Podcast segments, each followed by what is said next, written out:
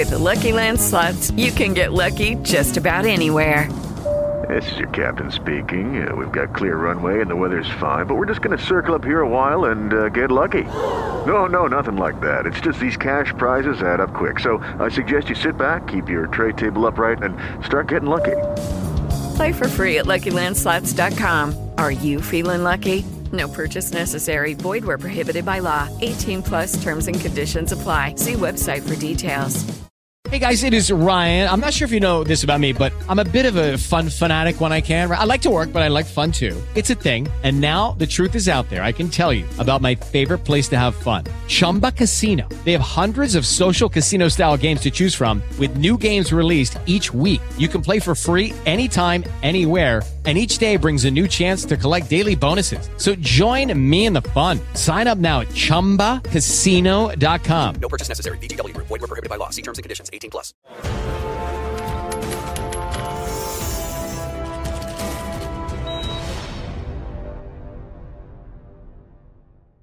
Benvenuti a questa nuova puntata di Primo Piano, rubrica dell'agenzia di stampa Italpress. Lo sapete che dal settembre 2020 vi fa conoscere l'attualità attraverso un'intervista a un protagonista dell'attualità nei vari campi. Questa volta si chiama Primo Piano verso il voto, quindi in questo mese seguiremo la campagna elettorale secondo le leggi della par condicio, innanzitutto a livello di rispetto degli equilibri culturale, ma anche della forma. E tra i leader che hanno accettato il nostro invito c'è Lenia Lucaselli, deputata uscente, così si può dire, di Fratelli d'Italia. Corretto, così è, no? così è, così Ci è. dicevamo fuori onda che poi il 13 e 14 settembre vi riunite Torniamo. ancora. Sì, sì, c'è il decreto aiuti bis che deve essere varato dalla Commissione Bilancio di cui io faccio parte, subito dopo andrà in aula e poi immagino si Quindi sospenderà. sono gli ultimi atti. Sono gli ultimi atti. Senta, a questo proposito ti faccio una domanda un po' particolare legata un po', un po' alla cronaca di queste ultime ore, di questi ultimi giorni.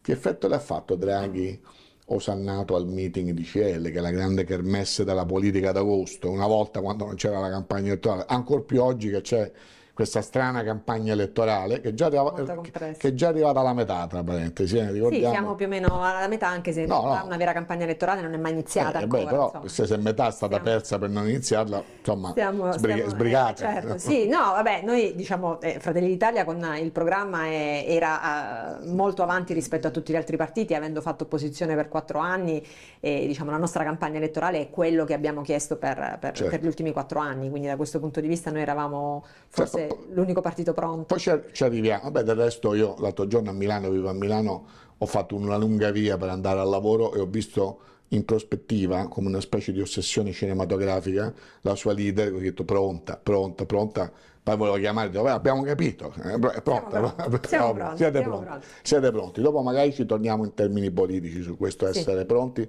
No, volevo fare questa lieve digressione su Draghi, questo successo che ha avuto e questa cosa che ha detto eh, insomma, è un'ordinaria amministrazione un po' straordinaria di questo Draghi, no? che fa comunicazione da statista Sì. e che dice chiunque vincerà e voi parliamoci chiaro come partito avete, insomma, come si dice, no? Buone Siete- chance. Buone chance, siete indicati da tutti i sondaggisti di tutte le scuole come vincitori di questo partito e la Meloni probabile, diciamo, premier, insomma, quindi e- e che effetto vi ha fatto sentir dire che chiunque vincerà in qualche modo deve seguire quell'agenda lì, quello che lui ha costruito economicamente, no? quindi il rapporto con l'Europa, un certo atteggiamento in politica estera, un certo atteggiamento verso il debito, verso la politica economica, che effetto le ha fatto? Allora, guardi, ehm, diciamo innanzitutto che io un vero effetto economico Draghi non l'ho visto eh, e, e- e credo che anche gli italiani non l'abbiano, non l'abbiano visto. Indubbiamente è eh, un, un personaggio estremamente autorevole e, e questo non si può eh, ovviamente confutare. E il tema però è poi eh, quello che si mette a terra e quindi quello che si riesce effettivamente a fare. Da un punto di vista economico io ehm, sono certa che l'Italia non abbia avuto nessun vantaggio nell'avere Draghi. Addirittura, proprio neanche- nessuno? Beh, non, non ne abbiamo avuti. Non è abbiamo- un grande abbiamo economista il debito- riconosciuto a vabbè, il livello debito, il debito pubblico è cresciuto, la tassazione è passata dal 42 al 47%, e abbiamo ehm, i livelli di disoccupazione che continuano a crescere. La crescita di cui tutti parlano di fatto non c'è, mm, per Eh, banale motivo. Ci sono motivi molto diciamo banali e motivi che poi sono più intellegibili, però i BTP per esempio sono stati tutti svenduti, i conti italiani non sono più affidabili per gli investitori esteri che hanno tolto i loro eh, risparmi dai nostri conti. Questo racconta di una poca affidabilità e tutto questo succedeva ad aprile quando non c'era neanche eh, diciamo l'idea lontana di una Ma crisi. insomma, lei dice cose Quindi- che poi ci, ci torniamo sui Sì. temi economici che non corrispondono almeno alla narrazione ufficiale dello stesso Draghi. Ma è dice una il PIL positivo, ma gliel'ha riconosciuto anche il Fondo Monetario Internazionale, che Sì. addirittura stiamo andando meglio di paesi ritenuti economicamente più stabili di noi come la Francia e la Germania. Quindi, insomma, e del resto Draghi è venuto a governare in un momento in cui c'era la pandemia, in cui c'erano dei problemi che non erano stati creati da Draghi. Assolutamente, no? il tema però è poi capire se... Io devo fare l'avvocato del diavolo. No, eh. no, no, va benissimo. Non- Il non sono l'ufficio stampa di Draghi, No, no, no, questo, questo, eh, l'avevo, l'avevo inteso. E, il tema è capire poi, eh, vede, quando si fa campagna elettorale, no? una delle cose più belle della campagna elettorale è andare in giro per i territori e parlare con, con- con- con le persone. E, e- e parlare con le persone non è semplicemente una percentuale di PIL, è confrontarsi con i problemi che hanno oggi gli italiani. Su quei problemi non c'è stata nessuna risposta. Io devo dire la verità, ieri da Draghi mi sarei aspettato più che eh, diciamo una rassicurazione generale, mi sarei aspettato delle risposte eh, per esempio sull'energia, che non è un tema che possiamo Cosa si sarebbe aspettato sull'energia? Quindi andiamo un po' nel programma vostro sul caro energia. Beh, Vede qui in innanzitutto avrei intervista messo a un io ho, ho- una linea, però se sento l'ospite dice delle cose mi aggancio. Certo, siamo- Ci certo. sono i giornalisti sordi in senso metaforico. Io, visto che lei l'ha toccato, allora andiamo subito per il pubblico che ci segue. Caro energia e caro bollette, che secondo me è il tema principale della campagna elettorale e dell'autunno che verrà, cosa pensate di fare voi di Fratelli d'Italia?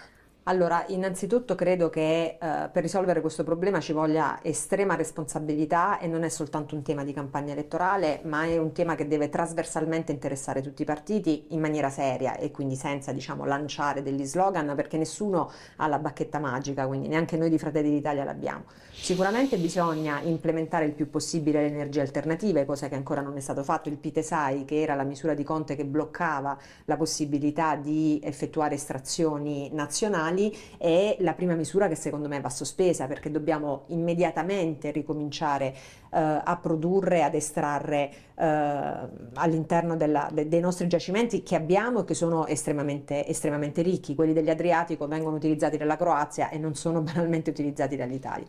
Dopodiché eh, ci vuole un accordo serio con, che non è il tetto al, al- a- al costo, perché lei capisce che in Quello lo chiede Draghi, libero- quindi ho capito che Draghi non è d'accordo, quindi anche però, ma allora a livello però si potrebbe essere d'accordo. una logica, a livello italiano, che è un po' quello che ho sentito proporre dal Partito Democratico, al di là del fatto che sarebbe economicamente eh, impossibile da effettuare, ehm, ma insomma in un mondo liberale e quindi in un libero mercato, se io metto il tetto nella mia nazione vuol dire che chi vende non avrà più interesse a venire a vendere in Italia, insomma mi sembra assolutamente banale, quindi il problema ma per questo mi accentuerà- scusi, eh, però per questo ripeto, non voglio fare davvero l'ufficio stampa di Draghi, credo ci siano altri che lo facciano meglio di me. Per questo si parla di un tetto europeo Sì. che comune a un mercato europeo. infatti e a quel punto uno ha a che fare non con europeo- l'Italia, ma con i paesi dell'Unione Europea che hanno un atteggiamento simile o addirittura unico su un certo tipo di livello di rialzo, oltre quello non si può andare. Assolutamente. Ovunque, non- non- non solo tetto- noi. Quello è il tetto europeo Eh, appunto, eh, dico, che, che è- ci vede d'accordo. Il tema è che bisogna parlare con gli interlocutori e quindi con chi poi vende e bisogna controllare i contratti all'origine. Noi abbiamo chiesto in commissione bilancio, io eh, insomma eh, ho, ho fatto una lunga battaglia su questo, ho chiesto di poter visionare i contratti Certo. che le grandi società in realtà hanno ancora secretati e non, non- non- non è stato possibile, non si riesce. e, e, quindi capisce che evidentemente c'è qualcosa all'interno del meccanismo che non, non è chiarissimo. Senta, per quanto riguarda invece l'intervento a valle, cioè i singoli italiani, le singole famiglie, ma anche le aziende, leggevo prima di fare questa intervista una cosa che seguo da tempo e che col diretto è lanciato, con Confummercio, mi scuso, ha lanciato questo, eh, questo allarme che eh, ci sono migliaia di imprese, soprattutto piccole e medie imprese che rischiano di chiudere, ho visto questo dato, mi sono segnato 370.000 posti di lavoro a rischio, quindi bisogna intervenire sulle famiglie, sulle persone e sulle aziende. Intervenire come? Eh, riducendo la pressione fiscale, dando degli incentivi. Questo però, come ha detto te, facendo debito, dove li troviamo questi soldi? Ma allora diciamo che ci sono due, due, strade che secondo me possono essere assolutamente parallele. E una è quella della razionalizzazione, non razionamento, razionalizzazione, cioè iniziare a far capire, cosa che fino a questo momento non è stata perché i consumi in Italia sono aumentati, che eh, eh l'energia è una risorsa importantissima che in questo momento abbiamo dei problemi, per cui eh, va razionalizzato anche l'utilizzo, ma banalmente nelle nostre case, no? molte volte noi mh, sprechiamo... Beh, con Caronte a 45 gradi, sì, insomma, certo. difficile trovare qualcuno che stava a, lì, no? No, no, eh, certo, a togliere... Era la sopravvivenza più che altro. Sì, insomma. sì, però eh, diciamo... In, però un atteggiamento di civiltà un atteggiamento di civiltà ci vuole. Come anche sull'acqua, da sì, esatto. Diciamo, non dico una doccia al mese, però un atteggiamento un po' più di attenzione. Di attenzione, sì, sì. Bastano poi piccole cose quotidiane, no? piccoli gesti quotidiani. Che il problema è esprimere delle norme su questo che vengono poi rispettate collettivamente, come è successo in fondo è... per, per sì. il Covid. No? Sì, sì, sì. Ci delle, norme delle norme non, non apodittiche, ma delle norme anche di buonsenso che vengono condivise da tutta la popolazione. Questa secondo me è la cosa complicata. Vabbè, poi altro, altro criterio. Altro, diciamo, diciamo uh, le altre misure che si, possono, che si, possono, fare sono poi proprio sulla, su, su, sui costi e quindi sicuramente le energie, eh, le energie mh, che vengono consumate dalle industrie e devono essere in qualche modo restituiti in termini di liquidità, no? perché poi le aziende hanno bisogno di quello, quindi possono pagare la bolletta anche più alta se però poi in, in, gli ritorna, quella liquidità gli ritorna in, in, altro modo. Stessa cosa per le famiglie e ovviamente si può uh, pensare di fare delle politiche dirette a secondo dei settori di cui si parla, perché ci sono settori uh, che consumano tantissima energia, ci sono settori che invece non, non, non la tutto questo lo ricordiamo per il pubblico e poi dobbiamo cambiare discorso anche se è molto importante in un contesto geopolitico che è la guerra in Ucraina che non finisce, non mi sembra che accenni a finire e che è la causa prima insieme ad altre cause, le politiche ambientali, le guerre di potere sull'energia, la speculazione, tutto quello che vogliamo, però la causa prima di questa crisi che era cominciata già e che comunque è diventata drammatica se pensiamo al costo solo del gas più 71%, eh, che non è una cifra drammatica che comporta altre percentuali drammatiche riguardo all'inflazione, riguardano poi insomma, il costo del denaro che cresce, insomma, è, è, è come l'hanno chiamata la tempesta perfetta. Sì, sì, no? ci sono i grandi fornitori che non danno più ecco, energia to- torniamo, Facciamo un passo indietro. Eh, questa campagna elettorale per un mese si è persa fra alleanze, deposito di simboli e il grande, il grande affresco dei candidati e delle liste. Lei è candidata dove?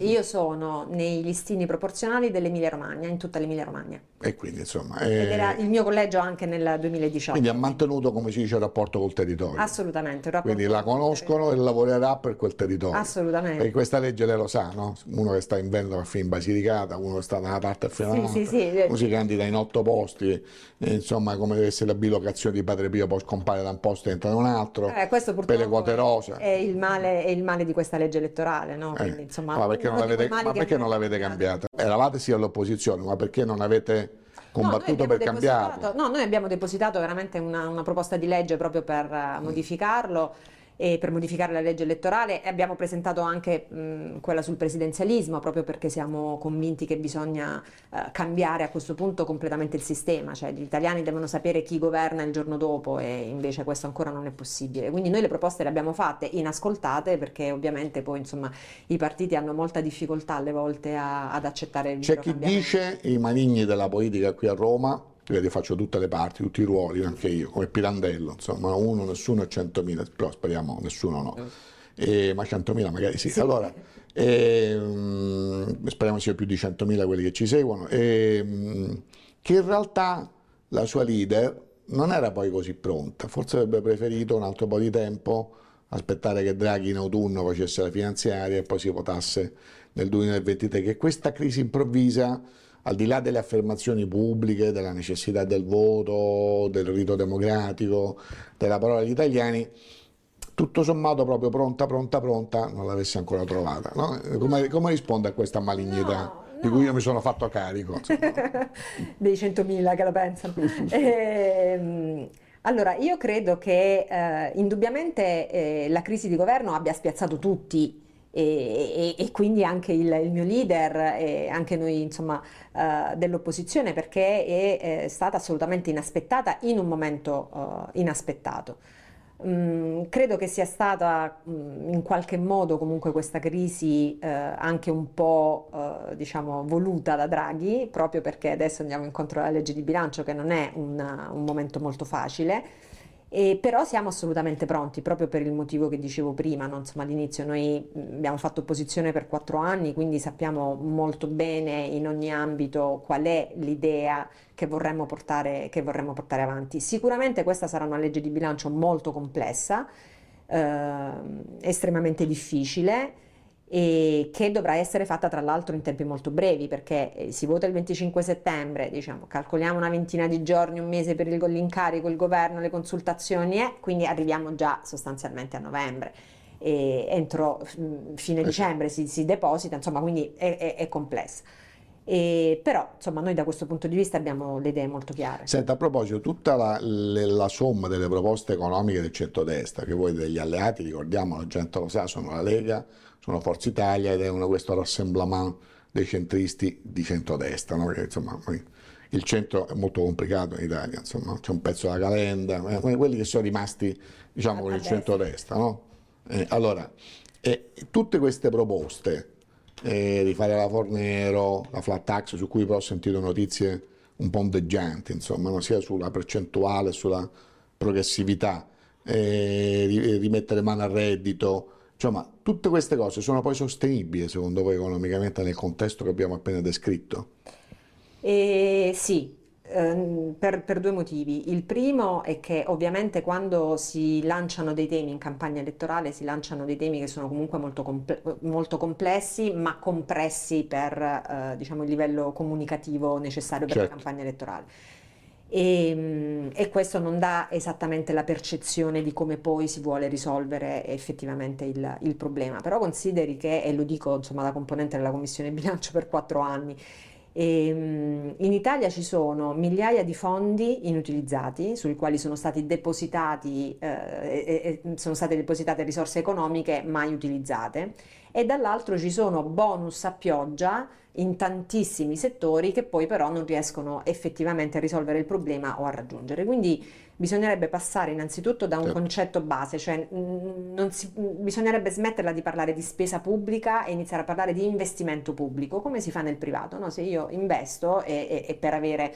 un risultato successivo. Quindi basta iniziare da lì, quindi rastrellare tutto quello che c'è e focalizzarlo su due o tre misure che sono veramente importanti per l'Italia. Io sono l'uomo più lontano del mondo dal politically correct, però lei è una candidata donna, potrebbe avere una, la sua capa, la prima premier donna della storia della Repubblica. Voglio parlare un po', adesso facciamo il filotto semantico, in ex linguistica, di alcuni concetti al femminile basandomi su tre episodi di cronaca, io sono un cronista oltre che giornalista politico, ho fatto vent'anni di telegiornale e la cronaca in campagna elettorale, come lei sa, si presta, certo. la si tira per la giacca, al di là della sua drammaticità intrinseca, per discussioni politiche, qualche volta anche legittime. Eh, sono tre episodi che sono, che sono avvenuti tutti poi nella sua zona. Due sono stupri, uno a Piacenza, quello che ha fatto discutere della donna in strada, il video, un altro a Bologna, eh, di una giovanissima turista. Entrambi i protagonisti, i carnefici, sono immigrati irregolari, quindi si ripone questo grande tema. Eh, che cosa pensate di fare voi su questo tema che è stato un po' nascosto dai grandi, dai macrotemi pandemici, dai macrotemi della guerra? Dei macrotemi di energia, che però c'è. C'è Ci sì. sono nelle nostre città eh, degli immigrati clandestini, uno richiedente asilo, uno richiedente protezione, entrambi senza diritti di queste cose, ma che girano nelle nostre città e che delinquono. Sì, In questo sono- caso con le donne come vittime prioritarie, tra virgolette. certo. Sono due temi che si accavallano. Il primo è quello della sicurezza. Ci siamo dimenticati che le nostre città sono diventate molto meno sicure e, e questo è un tema che nessuno ha voluto affrontare sino a questo momento in, in campagna elettorale, che invece è, è fondamentale per i nostri cittadini. Certo, un no? po' Perché, dimenticato. insomma, un po' dimenticato, un po' messo da parte per i grandi temi. Glielo posso precisare giornalisticamente, mentre una volta si parlava mh, di sicurezza in senso generico, poi di sicurezza legata all'altro che viene da fuori, quindi all'immigrato, cioè io vivo a Milano e l'ho scritto all'inizio dell'anno, subito, quando ho visto le prime cronache di quello che è successo in Piazza del Duomo il 31, una crisi di microcriminalità molto aggressiva e pervasiva che non tiene neanche più conto dei quartieri, legata a un mix di italiani e di figli di immigrati, di famiglie che sono già qui di tempo ma con figli che non si sono integrati. Quindi immigrazione più disagio che si lega anche al disagio degli italiani. Ho fatto un quadro, Sì, beh, però è- è, Eh, è proprio così, nel senso che, vabbè, adesso al di là di parlo delle gang milanesi, Sì, no? certo, al di là dei dati ufficiali del, del Ministero per i quali, secondo i quali il, il 40% della microcriminalità che c'è adesso in Italia mh, è eh, di immigrati che arrivano sul nostro territorio in maniera illegale ed è anche normale che sia così, no? Perché se arrivi illegalmente, non hai titolo per rimanere sul, eh, sul- sul- nostro territorio, nelle nostre città, è normale che poi ti devi riversare eh, verso la criminalità, eh, insomma. eh, Torniamo quasi- agli stupri, quasi- perché gli stupri riguardano quasi- le donne.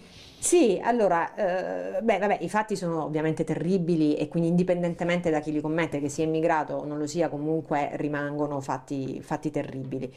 E proprio per questo motivo c'è bisogno di ripristinare la sicurezza, cioè non è possibile che si vada in giro per la propria città e si debba aver paura. Ecco, il- la, la- la sensazione che lo Stato manchi nelle, nelle nostre città è molto forte in questo momento. Senta, su, su uno dei due episodi, quello di Piacenza, c'è una polemica che è anche mediatico-morale, diciamo così. Parla un uomo di comunicazione ha gestito tante immagini estreme e complesse nella sua carriera. C'è un video, poi noi potremmo, adesso qui dovremmo fare una riflessione anche etica sulla nostra società, no? Il fatto che noi riprendiamo oggi il male o la morte per interi minuti e poi questi video finiscono sui social, non si capisce chi ce li ha messi o meno. Però il tema è che la sua leader ne ha usato una parte, nel senso che pur oscurando le immagini si sente l'audio originale e per questo rischia addirittura un'indagine specifica, ma c'è stata una grande polemica. Lei che cosa ne pensa a proposito? Che come dice, come una figura retorica abbiamo messo la polemica su, su un elemento che Eh, piuttosto che su un altro o che pure è stato un errore, da un punto di pur essendo giusto sul piano politico, un errore diciamo... No, però io mi chiedo perché non è stata fatta la stessa identica polemica eh, quando è stato pubblicato e ripreso ovunque il video di quell'italiano che ammazzava l'ambulante. E l'atrocità è la stessa, cioè ammazzare una persona per strada non è una cosa No, normale. terribile. E però, eppure su, su- su quel video questa polemica non, ha- non- non è stata fatta, per cui o cerchiamo di eh, far ritornare la comunicazione di tutti, perché poi mh, insomma dobbiamo sempre ricordare che il video che è stato ripostato dalla, eh, dalla Presidente Meloni era un video che era già andato su tutte le testate giornalistiche, per cui eh, diciamo vogliono indagare eh, il Presidente Meloni, dovrebbero indagare anche poi eh, tutti i direttori di giornale che lo hanno pubblicato. Bisogna vedere prima. come è stato pubblicato, io non l'ho Eh, guardato. no, eh, lei ha semplicemente ripreso un video che c'era già su Ci sono delle regole, come lei sa, per errare le immagini, ma anche l'audio, perché certo. Ma purtroppo se regole che sono state assolutamente Le parlo da tecnica, Sì, sì, sì, eh, sì, di violazione della privacy. Sai, sai Però- qual è la differenza? Io sono d'accordo sull'atrocità morale, ne parlavamo prima. Se vogliamo fare un problema etico-deontologico, diciamo, noi siamo in un'epoca dove c'è una certa ossessione e facilità di riprendere il male. Io dico che come nel caso dell'italiano che per lunghi minuti ha soffocato un immigrato ambulante, si poteva intervenire cercando di salvare una vita, anche qui al di là di chiamare la polizia si poteva intervenire cercando di salvare una donna da uno stupro. Certo. Forse è meglio fare anziché riprendere. Poi rimane il secondo problema, chi è che lo posta? Perché non è che i video vanno in circolazione automaticamente. Poi si pone il problema dell'utilizzazione, no? quella indiscriminata dei social e quella politica.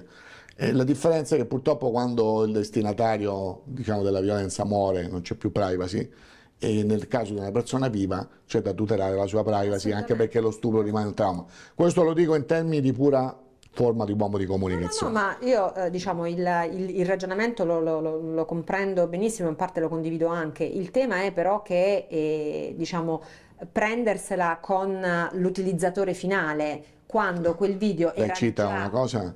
Eh, l'ha detto lei, utilizzatore. No, non l'ho detto io, l'ha detta una persona che è scomparsa, anzi lo, diciamo ci associamo alle condoglianze con la famiglia, una persona che ho conosciuto che è Nicolò Ghedini, insomma, è stato un, un criterio giudiziario nei processi Non di so, io faccio l'avvocato penalista nella vita. Eh, lo, lo lo salutiamo, morto giovanissimo, insomma, Mamma quindi, mia, troppo, insomma, troppo, vabbè, troppo, quindi, troppo.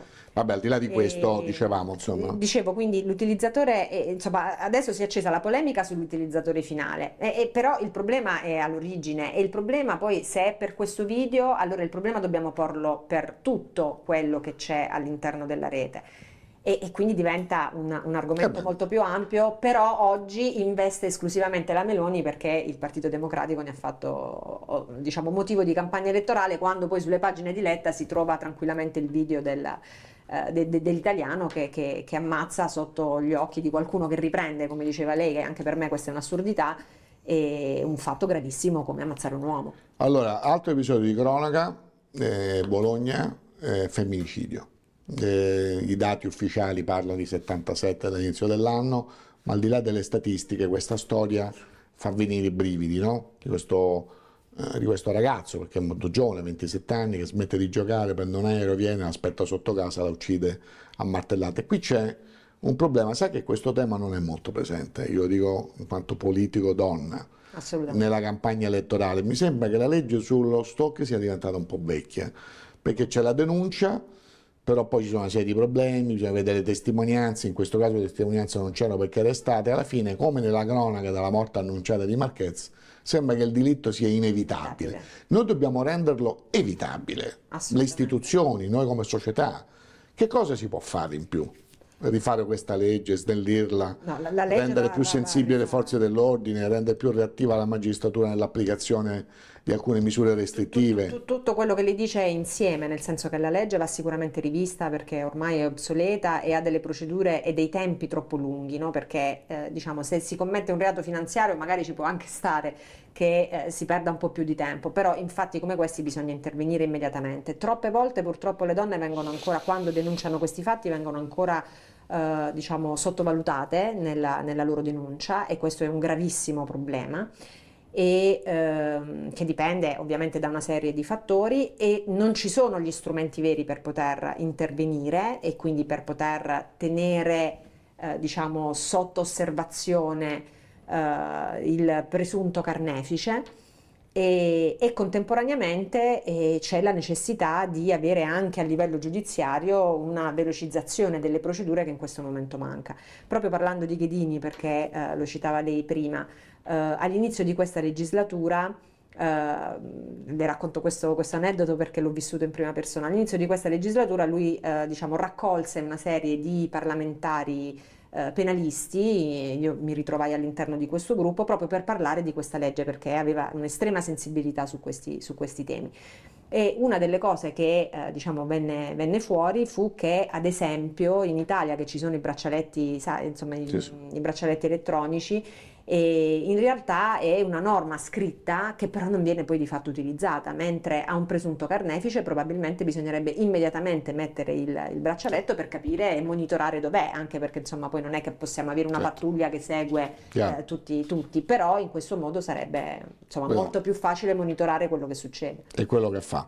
Senta, una co- ancora un tema femminile.